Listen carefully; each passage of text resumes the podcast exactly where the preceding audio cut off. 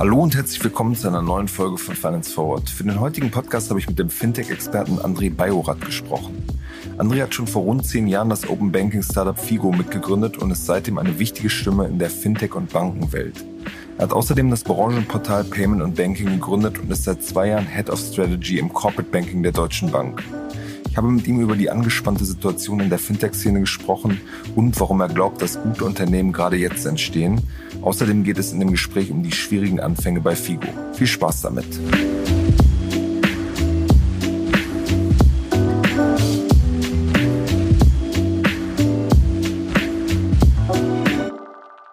Hallo André, herzlich willkommen bei Finance Forward. Hallo Kaspar, schön hier zu sein. Ja, freut uns, dass du gekommen bist. Heilige Hallen.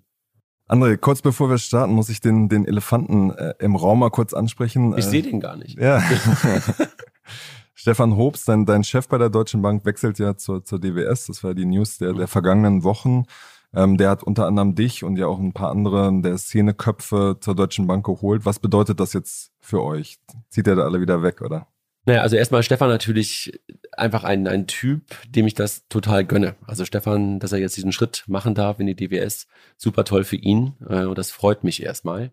Und möglicherweise haben wir auch ein bisschen äh, dazu beitragen können in den letzten zweieinhalb Jahren, dass er Digitalexpertise noch mehr aufgebaut hat, als er sie schon vorher hatte. Das bedeutet erstmal gar nichts für uns, außer dass wir natürlich einen Menschen, den ich total schätze und auch inhaltlich äh, erstmal direkt verlieren. Aber diese Themen, die wir versucht haben, gemeinsam mit Stefan, von Stefan losgetreten, in den letzten zweieinhalb Jahren in der Corporate Bank voranzutreiben, sind ja nicht weg.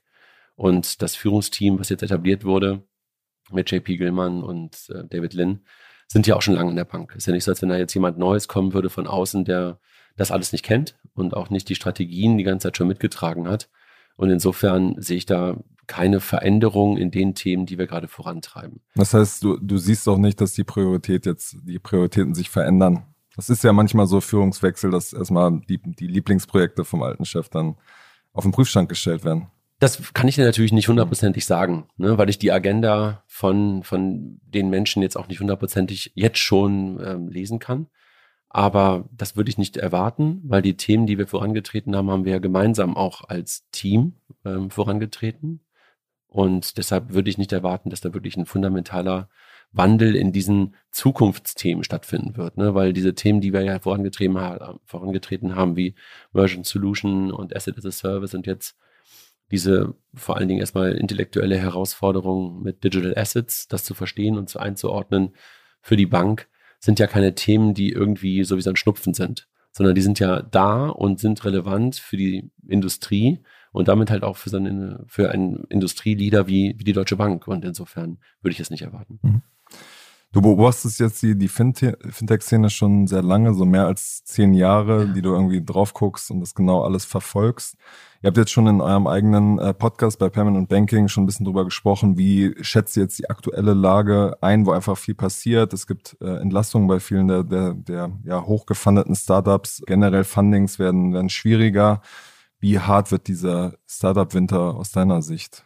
Also ich glaube, wenn du aus der Makroperspektive darauf schaust, ist es ja oft so, dass in diesen Krisen danach einfach noch viel stärkere Modelle entstehen.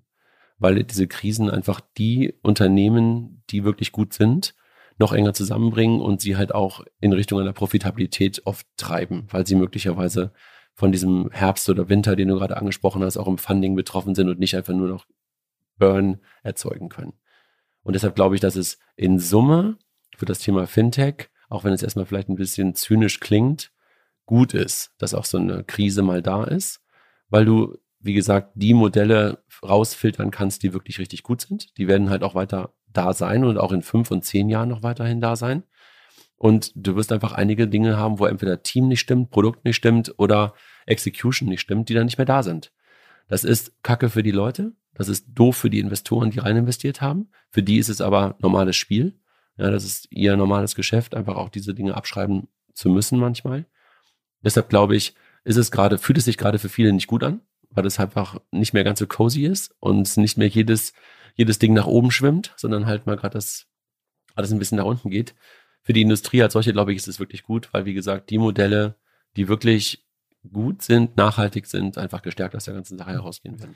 Wird es nicht so sein, dass es pauschal auch Teams, auch, auch Themen treffen wird, die, die eigentlich eine, eine gute Technologie haben, noch vielleicht noch nicht die, die Umsätze machen, noch nicht profitabel sind, wo eigentlich Substanz da wäre, wo früher das Wachstum finanziert worden wäre, die auch getroffen werden. Nein, nein, natürlich wirst du so ein paar sippenhaft Themen haben, dass du, weil halt der ein oder andere den Bach ein Stück weit runtergeht, dass du mit getroffen bist.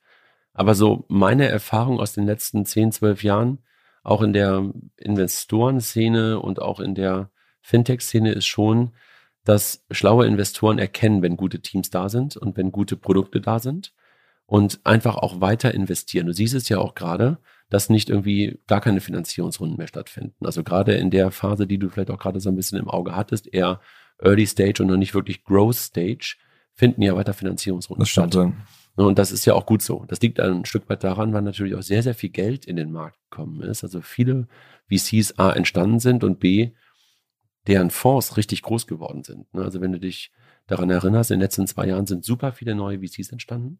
Auch super viele Vertical V Cs, die wirklich ganz bewusst in Teilen halt auch auf so etwas wie Fintech schielen. Und die haben Geld und die müssen das Geld auch auf eine gewisse Art und Weise irgendwie in den Markt bringen. Deshalb erwarte ich nicht, dass wir wirklich so einen kompletten Winter haben, dass gar keine Investments mehr stattfinden, aber dass du halt eine größere Klopperei um die wirklich richtig guten Teams hast und nicht mehr dieses, hey, innerhalb von zwei Tagen ist die D D durch und das Funding. Aber es gibt ähm, teilweise gar keine Prüfung. Ne? Ja, es gab gar keine. Also Tiger war so ein typisches Beispiel, wo das viele auch immer gesagt haben, dass da einfach das Geld ähm, auf den Tisch gelegt wird, in Anführungszeichen. Und ich glaube, nochmal zurück zu dieser Makroperspektive, die ich gerade meinte, das ist ja auf eine gewisse Art und Weise, kannst du dir das vielleicht mal eine Zeit lang leisten, aber langfristig kann das ja nicht gut sein, dass du die Unternehmen, die Produkte nicht wirklich ernsthaft prüfst. Und insofern glaube ich, ist das für das gesamte Ökosystem, nochmal gesagt, fühlt sich jetzt gerade blöd an. Ich glaube, dass es aber gut wird. Ich bin gespannt. Bin in den nächsten zwei Tagen beim H T G F auf dem Family Day, wo sich ja so ein Stück weit die gesamte deutsche, ein Stück weit auch europäische V C- und Gründer-Szene auch trifft, wie die Stimmung da ist. Also würdest du mich ja Mittwochabend fragen, vielleicht hätte ich noch eine etwas andere Meinung, aber heute Morgen gehe ich jedenfalls mit dieser Meinung dann gleich nach Bonn. Siehst du denn bestimmte Verticals, bestimmte Themen, wo du sagst, so da sehe ich Potenzial, dass die eher gut aus dieser schwierigen Lage heraus hervorgehen?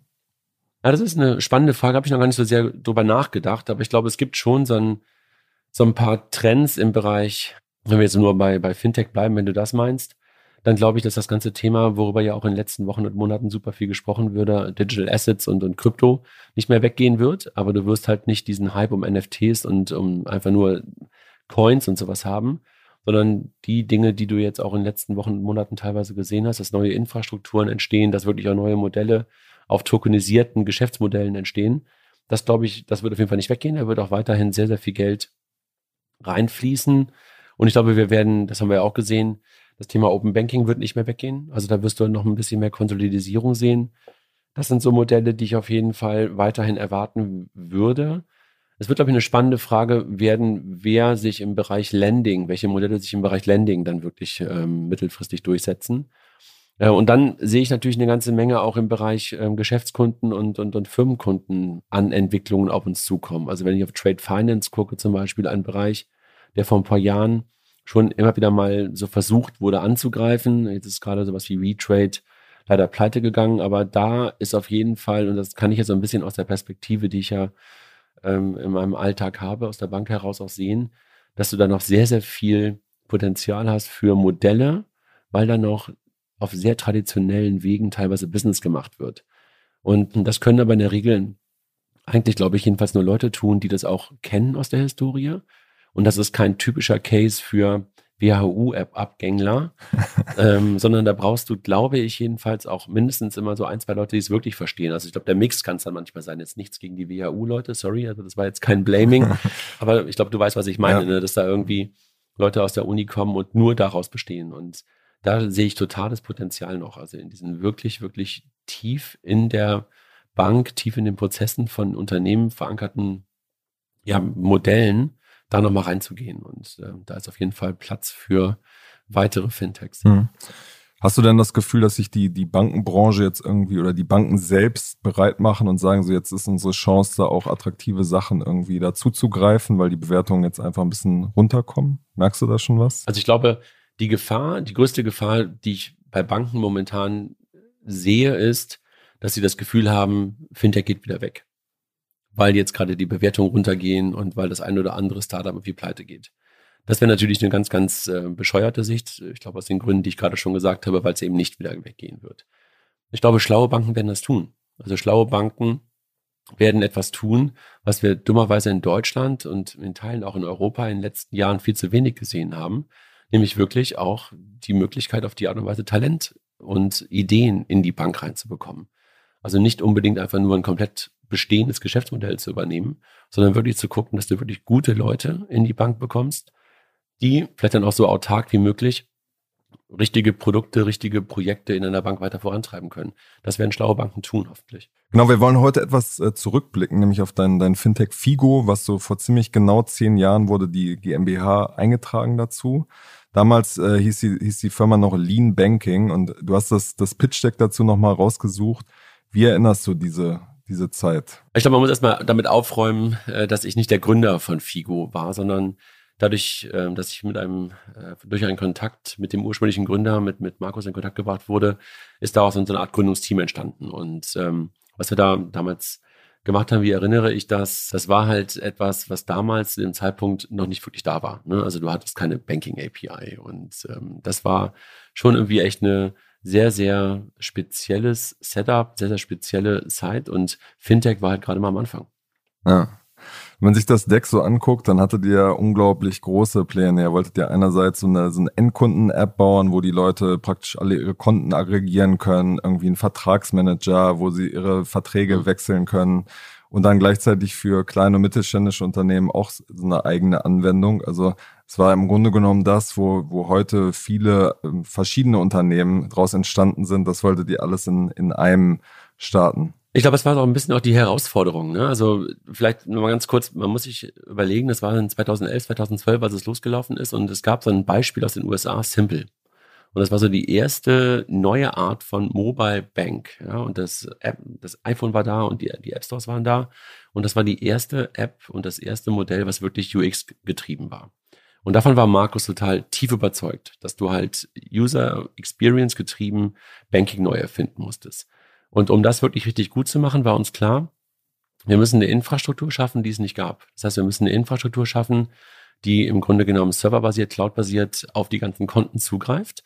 Und damit war dann sofort wieder eine, eine Basis gelegt, um zu sagen, hey, das können wir nicht nur für uns benutzen. Ja, also diesen Layer dieser Konnektivität in die jeweiligen Banken, in die jeweiligen Wertpapierdepots rein, sondern das ist einfach etwas, was ich dann auch vorher schon wusste aus meiner Zeit, die ich davor bei Enfor und davor in der Sparkassenfinanzgruppe hatte, dass wir auch schon bei Starfinanz nahezu wöchentlich Anfragen von Buchhaltungstools hatten, die gesagt haben, wir möchten gerne Konten verbinden. Das war damals, ey, lange Zeit her, ne? So bei einem Lexware und so nicht möglich, sondern hast du halt dummen Import, alles über, Export, alles übertragen, Horror, ja. Genau. Und dann dachte ich so, hey, das ist einfach für so eine Firma natürlich total toll, dass du auf der einen Seite deinen eigenen Use Case hast, nämlich die App und Mobile Banking auf eine neue Art und Weise bauen kannst. Ich meine, damals gab es schon die ersten Apps, Outbank, die Sparkassen-App.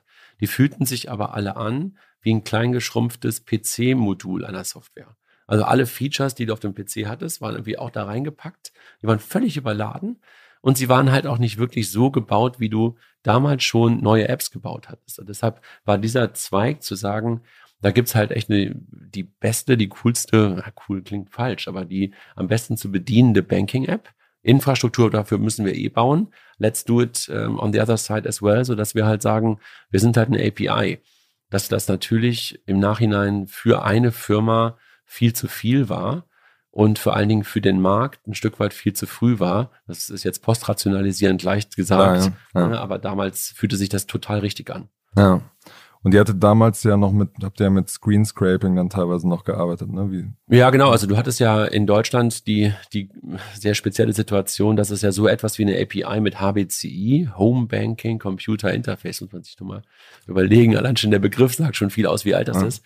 Hattest du etwas, was sich so anfühlte wie eine A P I und was sich halt auch sehr umfassend in den Funktionalitäten anfühlte?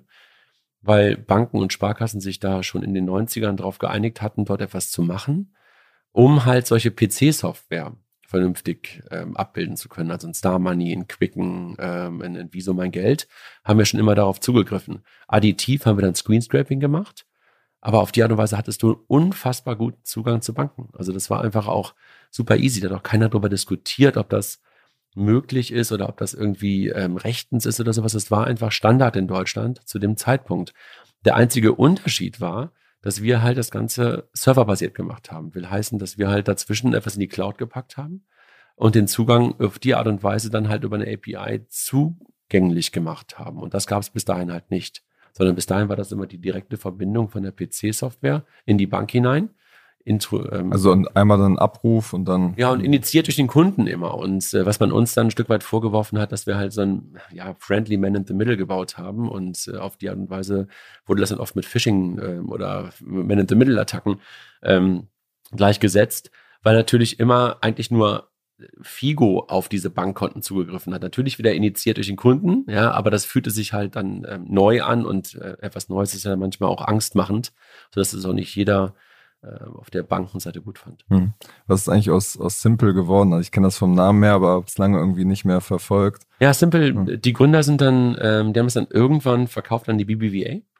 Stimmt, ja. Genau, und ähm, da ist es... Wurde jetzt kürzlich abgewickelt, glaube ich. Genau, und da ist es dann ähnlich wie Holvi. Ähm, also die B B V A hat ja, ich glaube, da sind wir uns alle einig, viele, viele Sachen jedenfalls sehr früh erkannt und auch, glaube ich, ganz gut gemacht.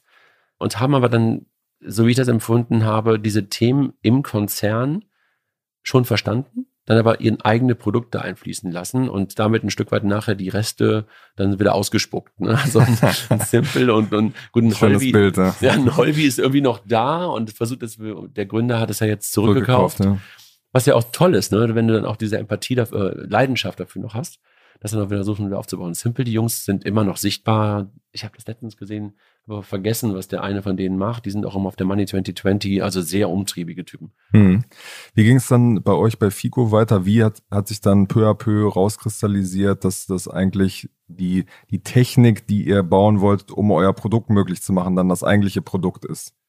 Der Grund war eigentlich, dass wir ein Problem mit Apple bekommen hatten. Ähm, Apple hat uns nicht durch den App Store durchgelassen, sondern wir sind über mehrere Monate im Freigabeprozess der eigenen App bei Apple hängen geblieben. Was war deren Argumentation? Kriegst du nicht. Okay. Da ist ein Problem. Und mehr bekommst du von Apple nicht zurückgeliefert. Also zu dem Zeitpunkt damals jedenfalls war der App Store ein unglaublich schwarzes Loch. Und wir hatten ein paar Vermutungen, weil wir im Vorfeld, da gab es halt Testflight auf die Art und Weise, wie du es heute hast, nämlich offiziell gab es in der Form noch nicht. Da musstest du immer sehr stark umgehen, den Weg, wie du halt Tester auf die App drauf bekommst. Das haben wir etwas exzessiv gemacht und hatten schon mehrere tausend User da drauf und das hat Apple nicht gerne gesehen.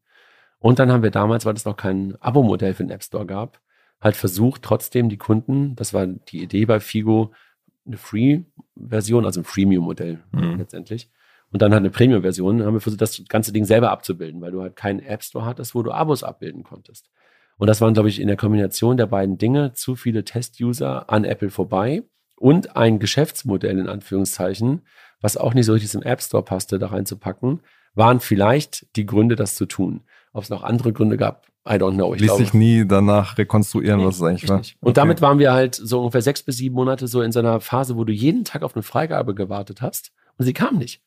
Ja, und äh, dann geht dir dann irgendwann, und das war ja, Funding-Runden waren ja noch ganz, ganz anders, geht dir halt irgendwann noch die Kohle aus. Ja. Und äh, dass wir die Infrastruktur schon gebaut hatten, war halt ein Vorteil, dann zu sagen, okay, wenn wir jetzt nicht weiterkommen mit diesem einen Zweig der eigenen App und das Freemium-Modell irgendwie auch zum Fliegen zu bringen, müssen wir möglicherweise auch einen anderen Fokus setzen. Und so sind wir dann mehr und mehr in die Richtung gelaufen.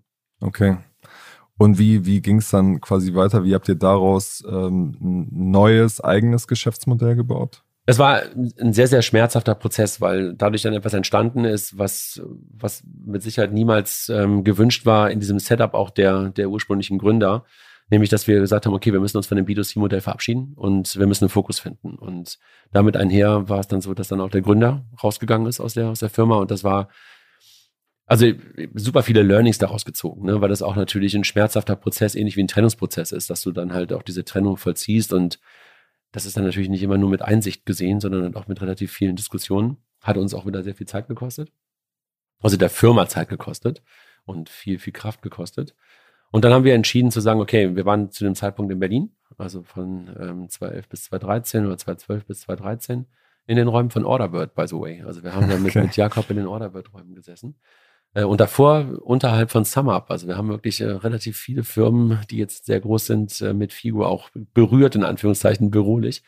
Und dann habe ich mich entschieden, die Firma, nachdem wir das dann so ein Stück weit getrennt hatten ähm, und eigentlich einen Neustart gemacht haben, auch das bestehende Team dann gar nicht mehr äh, mitgezogen ähm, haben, Anfang zweitausendvierzehn nach Hamburg zu gehen. Und dann habe ich gesagt, okay, lass noch drüber nachdenken, wie wir das hinbekommen. Wir hatten noch ein bisschen Funding bei der H T G F, damals ja der erste Investor war. Also nein, nicht der erste, davor gab es ein paar Business Angels, zu denen ich auch gehörte. Und dann kam der H T G F mit dazu. Und da gab es so Meilensteine, die wir erreichen mussten. Und dann haben wir so ein paar Meilensteine noch erreicht. Ähm, unter anderem eine App gebaut für die D H L. Wir haben eine Banking-App rausgebaut, das weiß wahrscheinlich mittlerweile gar keiner mehr, für die Deutsche Post, ja, also die das ähm, Banking verbinden wollte mit ihrem digitalen E-Postbrief. Also auf die Art und Weise noch mehr Relevanz da reinzubringen, gab es damals eine App für die, für die äh, Deutsche Post. Die haben wir dann auch rausgebracht und dann habe ich den Lars gefunden, weißt du, Lars Markul war, glaube ich, auch schon mal bei dir im genau, Podcast. Ja. Den habe ich ähm, über Facebook, glaube ich, damals noch, ähm, hat er mich mal irgendwie angeschrieben und der kam damals äh, nach Hamburg zurück, der kam irgendwie aus den Staaten, aus dem Studium. Und dann habe ich gesagt, ey Lars, ich kann dir gerade nichts bieten, also kein wirkliches Gehalt, aber wir können überlegen, ob wir halt das, was wir da in Infrastruktur haben, proven und gucken, ob wir Kunden finden. Und dann haben wir uns zweitausendvierzehn im Januar in ein Büro von Andreas Ahnsen in so einen Coworking-Space gesetzt und haben überlegt, wie kriegen wir diese Infrastruktur noch am Leben gehalten, haben dann erstmal das outgesourced an eine Tech-Bude, weil Lars und ich ja beide irgendwie zwar vielleicht fünf Zeilen H T M L, aber nicht mehr können und haben dann überlegt, welche Verticals könnten sein. Buchhaltung, Payment, also wen können wir diese A P I anbieten und so haben wir uns dann durch den Markt geflöht und haben gleichzeitig dann angefangen, ein bisschen Content zu machen, war der Vorteil, dass wir schon Payment und Banking hatten. Und ich das ein bisschen hijacken konnte zu dem Zeitpunkt. Und äh, auf die Art und Weise halt äh, ein Stück weit Banking as a Service und, und ähm, P S D zwei kam dann so langsam hoch, dass dann halt ähm, versucht haben, darüber zu vermarkten. Das ging mhm. ja ganz gut. Das dauerte dann eine Zeit lang, bis dann wirklich wieder ein Team etabliert wurde. Aber das war so der Anfang. Ja, hätte man sich jetzt von außen gar nicht so, so schmerzhaft vorgestellt, weil als das, als das, kann ich mir vorstellen, ja, aber als ich das Deck gelesen habe, erinnerte mich das an, an viele Startups, die, die eigentlich so einen Endkunden B to C Case mehr als Ansichtsmaterial für die V Cs quasi erstmal starten und dann eigentlich schon immer den Plan haben, langfristig B to B irgendwie Infrastruktur zu bauen. Ja, nee, der ursprüngliche Gründer war einfach auch ein totaler Produktguy. Und einfach auch einer der besten, die ich jemals kennengelernt habe und total ähm, davon überzeugt, halt das beste Produkt zu bauen, das beste, die beste Endkunden-Experience zu bauen. Und das war für den mit Sicherheit genauso schmerzhaft, dann zu sagen, ey, das verkommt in Anführungszeichen zu einer Infrastruktur, wo andere schreckliche Apps draufbauen, schreckliche User-Experiences draufbauen, weil das hast du ja dann nicht mehr in der Hand. Ne? Du bist ja sozusagen nur Enabler. Und was die Leute dann daraus bauen, das kannst du ja nur in Teilen mit beeinflussen. Und insofern, nee, es war schon, war schon ein schmerzhafter Prozess. Ja. Wie verfolgst du generell sozusagen die Diskussion auch jetzt so ein bisschen mit im Rückblick dieser zehn Jahre, was Open Banking angeht? Das war ja so ein großes Versprechen. Das hieß, also das heißt ja im Grunde genommen, dass die Banken ähm, aus gesetzlichen Gründen quasi Daten ihrer Kunden freigeben müssen und zum Beispiel dann ja, Fintech-Apps wie Multibanking oder Vertragsmanager oder dieser äh, Bonitätscheck darauf aufgebaut werden können. Ähm, ja, wie, wie dachtest du, als das damals gestartet wird, was das für einen Effekt haben wird für euch als, als Unternehmen? Also natürlich haben wir das äh, kurzfristig immer überbewertet und ähm, die langfristige Folge davon, glaube ich, ein Stück weit fast schon unterbewertet. Ne? Wir haben damals gedacht, dass damit Modelle wie ein Outbank, Modelle wie wir einfach zum Fliegen kommen und sofort und sofort jeder versteht, was in dieser Kraft dieser Daten aus Open Banking drinsteckt. Das war kurzfristig nicht der Fall. Das musstest du, das war ein unglaublicher Education-Prozess. Wenn du allerdings heute darauf guckst, hat nahezu jedes Modell, was du heute im Fintech siehst, irgendwo eine Open-Banking-Komponente. Ob das im Risk-Management ist, ob das irgendwie Access to Account, Access to Brokerage oder sowas ist. Also nahezu alle Decks, die du heute siehst oder alle Firmen, die du hier hast, haben irgendwo so einen Open-Banking-Teil mit drin. Das war damals natürlich so, dass wir gedacht haben, dass diese typischen Cases wie, wie Outbank zum Fliegen kommen. Was sich dann herausgestellt hat, dass es per se nicht so, ein, so eine Nachfrage gibt, ne? Ja, genau. Und, und wenn ich darauf gucke, auf die letzten zehn Jahre, dann habe ich gedacht, das wird viel mehr fliegen. Und ich habe vor allen Dingen darauf gehofft und gedacht, dass wir als Open Banking Vorreiter in Deutschland totaler Profiteur davon sind. Wir hatten halt aus den neunzigern heraus, was ich gerade schon erwähnte, H B C I und damit eine Grundlage für Open Banking. Und das wäre eigentlich eine super Chance gewesen für Firmen und auch in Teilen für Banken, das als echtes Asset zu verstehen. Leider haben wir uns dann verkämpft in diesen ganzen P S D zwei Diskussionen darüber, ob denn jetzt, ähm, keine Ahnung, äh, ein zweiter Faktor mit da rein muss, ähm, wie die A P Is gemacht werden dürfen, ob ich halt Screenscraping machen darf. Und vor allen Dingen ist dann etwas passiert, was halt, ich glaube, für das Ökosystem ganz schlecht war, dass wir mit den P S D zwei A P Is weniger Daten bekommen haben, als wir vorher mit H B C I hatten. Und damit sind natürlich auch. Was ist da zum Beispiel rausgefallen dann? Naja, P S D zwei war ja nicht nur ein Zahlungskonto. Also du hast nur noch über Girokonten gesprochen. Und bei H B C I waren alle Konten geliefert. Du hattest halt eine komplette Übersicht über deine ganzen Konten. Wenn du ein Sparkonto, Tagesgeld, vor allem Depot, Depot hattest, ja. Kreditkarte, wurde alles mitgeliefert. Und das wurde plötzlich dann in den P S D zwei A P Is abgeschnitten.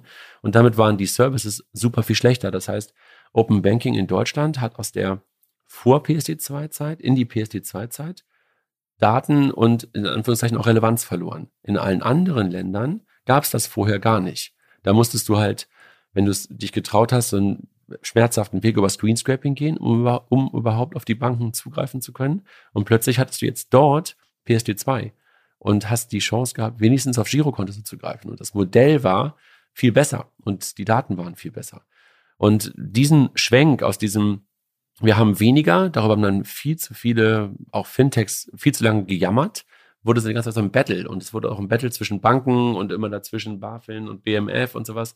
Das war nicht gut. Das war nicht gut für das Ökosystem, weil wir uns viel zu sehr mit diesen Fragen beschäftigt haben, statt wirklich geile Companies aufzubauen. Ich meine, wir haben natürlich, wir haben das aufgebaut, eine FinAPI hat es aufgebaut, eine Fintech Systems hat es aufgebaut. Und wir waren alle als Open Banking Player lange vor den anderen da. Also ich weiß, dass wir mit Figo haben wir eine Kooperation mit Plate geschlossen, Anfang zwanzig vierzehn. Da waren die gerade gestartet. Da hatten wir schon Kunden da drauf. Was mit Plate geworden ist und wo die jetzt mittlerweile stehen, wissen wir beide. Und lange Geschichte auf jeden Fall. Lange Geschichte. Und, und, und Tink war halt auch nach uns da. Ja. Und das heißt also, wir hätten die Chance gehabt, haben uns wahrscheinlich wieder viel zu sehr auf das Thema Deutschland konzentriert und viel zu sehr auf diese, was ich gerade schon erwähnte, auf diese Diskussionen darüber, ist es jetzt besser, ist es schlechter und so weiter. Und haben halt nicht den Fokus darauf gesetzt, die geilsten skalierenden Companies zu bauen. Und das ist halt echt eine Chance, die wir aus meiner Perspektive komplett vertan haben. Hm.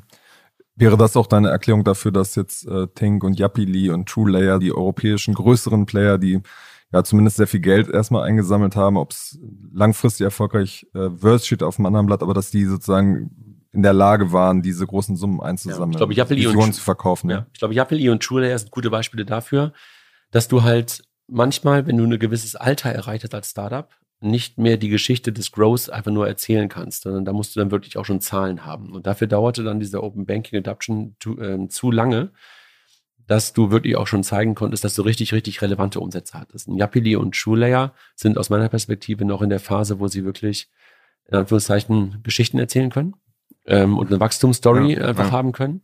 Und damit Geld einsammeln können und sagen, hey, und den deutschen Markt ähm, bekomme ich dadurch, dass ich FinAPI übernehme. Den deutschen Markt bekomme ich dadurch, dass ich X übernehme. Oder ein Tink mit Fintech Systems. Und das ist, glaube ich, einer der großen Gründe. Und dazu die Mentalität aus Schweden, aus, aus U K, die halt eben nicht in ihren Heimatmärkten gefangen sind, so wie wir das ja sehr häufig sind. Ich meine, wir haben das versucht, indem wir im Deck stand schon drin, äh, Internationalisierung, ja, klar, direkt natürlich, geplant. Natürlich, ja. Den großen Schritt nach Österreich gemacht haben. Haha, ja, ich meine, das ist so wie lächerlich. Österreich ist keine Internationalisierung, sondern das ist halt irgendwie super einfach.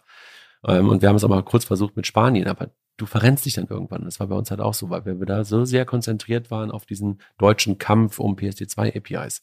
Und das hat eine TrueLayer, ähm, eine Yapily, eine Tink viel, viel konsequenter gemacht, dass sie halt gesagt haben, hey, das ist Europa. Welches Land nehme ich jetzt? Und wirklich über Landgrabbing, wenn du so willst, vorgegangen sind. Und ähm, das haben wir schlecht gemacht. Mhm. Als Industrie in Deutschland. Ich meine, das ist jetzt nicht auf uns nur Klar, bezogen, ja. als Industrie. Ja.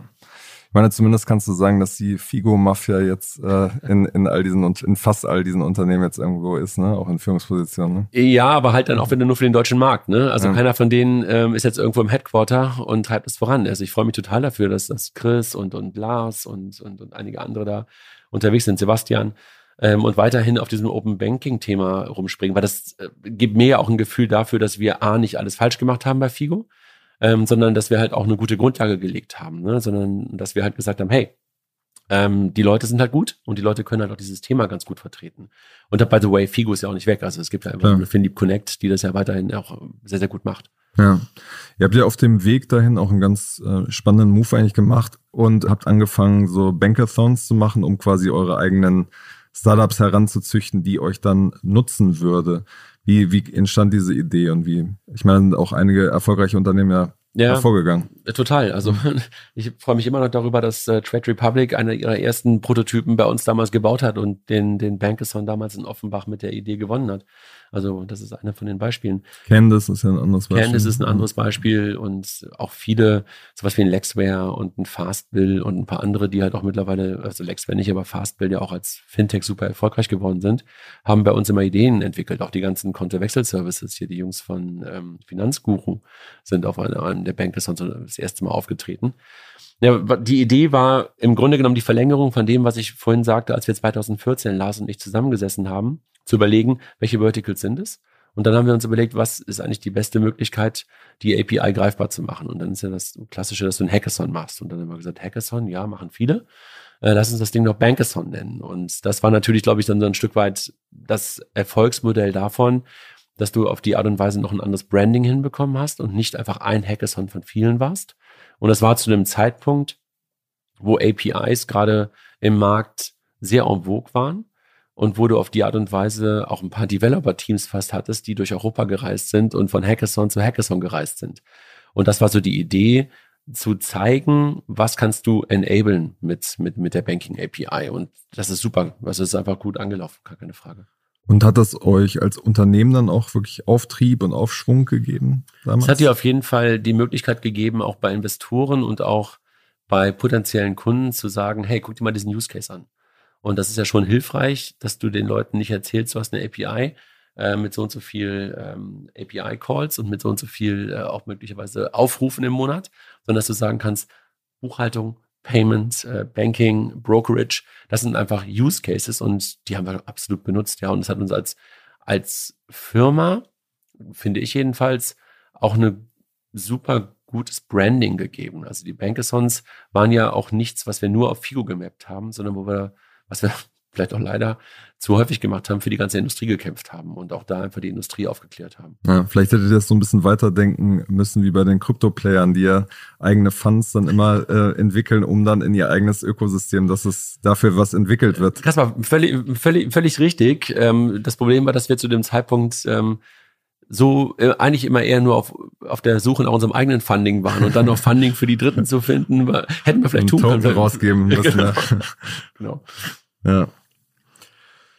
Sehr gut. Wie, wenn du jetzt so ein bisschen in die, in die Zukunft blickst, was würdest du sagen, wie entwickelt sich jetzt dieser, dieser ganze Space nochmal weiter? Also Visa hat er jetzt zugekauft, es gibt immer noch diese verschiedenen Player, die in Europa unterwegs sind.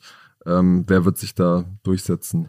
Ich glaube, dass du, das ist, das habe ich auch schon, und ich will nicht sagen, der alte Mann redet vom Krieg, aber vor zehn Jahren oder vielleicht vor acht Jahren schon gesagt, das ist ein ähnliches Game, wie du es im Payment Service Provider Game gesehen hast.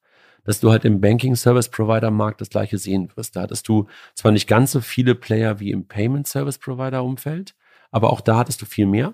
Und da hast du eine ganz klare Konsolidierung gesehen über Europa. Und teilweise auch über die Welt. Also du hast ja heute auch nur noch wenige relevante Payment-Service-Provider, in Deutschland noch eine Computop und ähm, sowas wie eine Adyen und sowas. Und du siehst halt auch, dass die in ihrer Wertschöpfungsstufe nach unten, nach oben überall hingegangen sind und nicht nur in dem reinen Tech-Abwicklungen bleiben.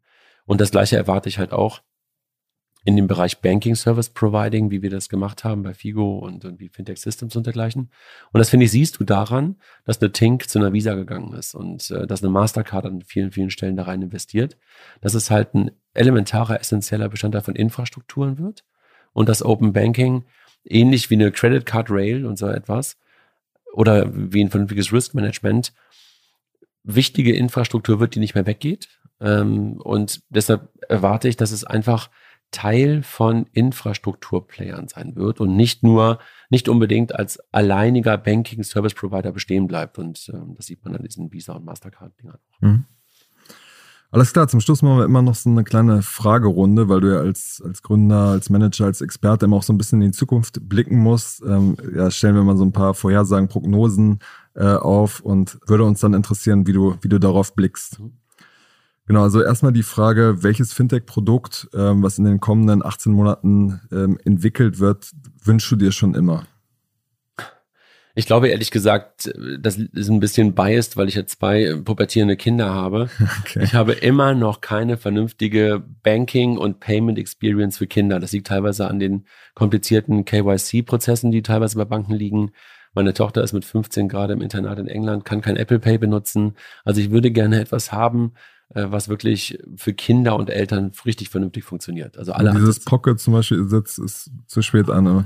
Alles irgendwie okay. Aber ich würde mir da noch eine bessere Experience auch im Zusammenspiel möglicherweise mit meinen eigenen Konten wünschen. Okay, was ist da so das wichtigste Feature? Also Apple Pay ist, glaube ich, ein super wichtiges Feature auch für Teenager. Ich glaube, es liegt teilweise an Apple, dass es nicht funktioniert. Oder die Leute müssen uns dann nachher aufklären nach dem Podcast, dass sie uns sagen, es funktioniert doch. Ich habe es bisher nicht gefunden. Ähm, und was halt auch super, super wichtig ist, ist instant Geld von links nach rechts zu schieben. Also, dass es mir ermöglicht wird, von meinem Konto sofort Geld zu meiner Tochter zu schieben. Ich hatte kürzlich den Fall, dass sie am Flughafen stand, ihr Konto mal wieder leergeräumt war, obwohl da eigentlich immer Notgroschen drauf sein sollte. Aber Notgroschen sind ja eine andere Definition bei Eltern und bei Kindern, wofür die ausgegeben werden können.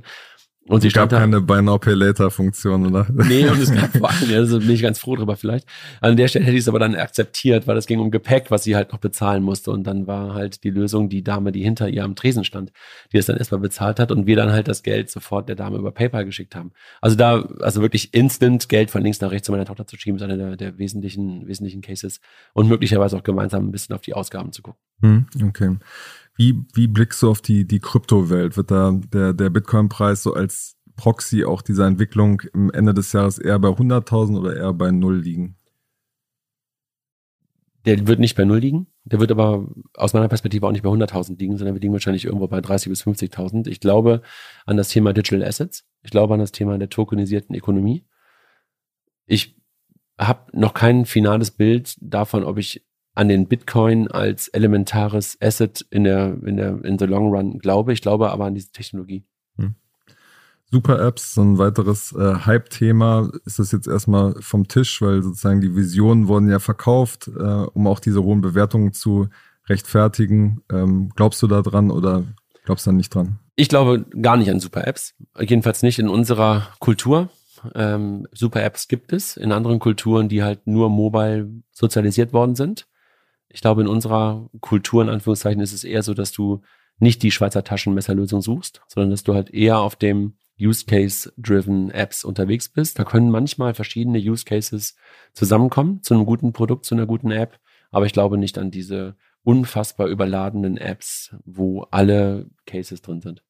Du meinst dann praktisch für Mobilität, dass mehrere Mobilitäts-Use-Cases gebündelt werden oder nicht mal das? Ja, bei Mobilität glaube ich schon daran. Also da, ich erinnere mich daran, ganz boah, zweitausendelf, zweitausendzwölf habe ich mal ein bisschen mit den MyTaxi-Gründern über das Thema Payment nachgedacht.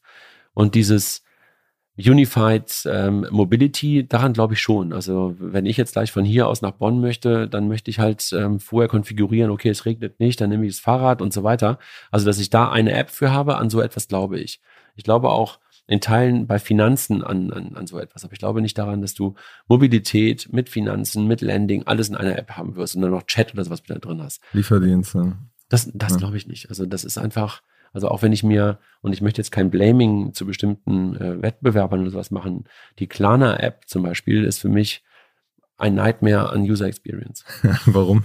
Ja, weil ich halt... Überladen. Ja, total. Total, weil ich nicht mehr weiß, wo ich eigentlich gerade bin. Und ähm, also für mich, ne, und vielleicht bin ich einfach auch zu alt dafür, ist es nichts mehr. Ja, wäre spannend, mal sozusagen authentische Nutzungsdaten zu bekommen, wo man wirklich sieht, wie diese, genau, wie diese App tatsächlich benutzt wird. Aber, total. Ja.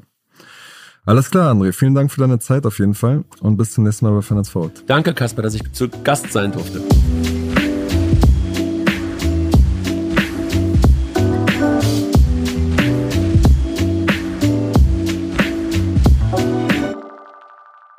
Dieser Podcast wird produziert von Podstars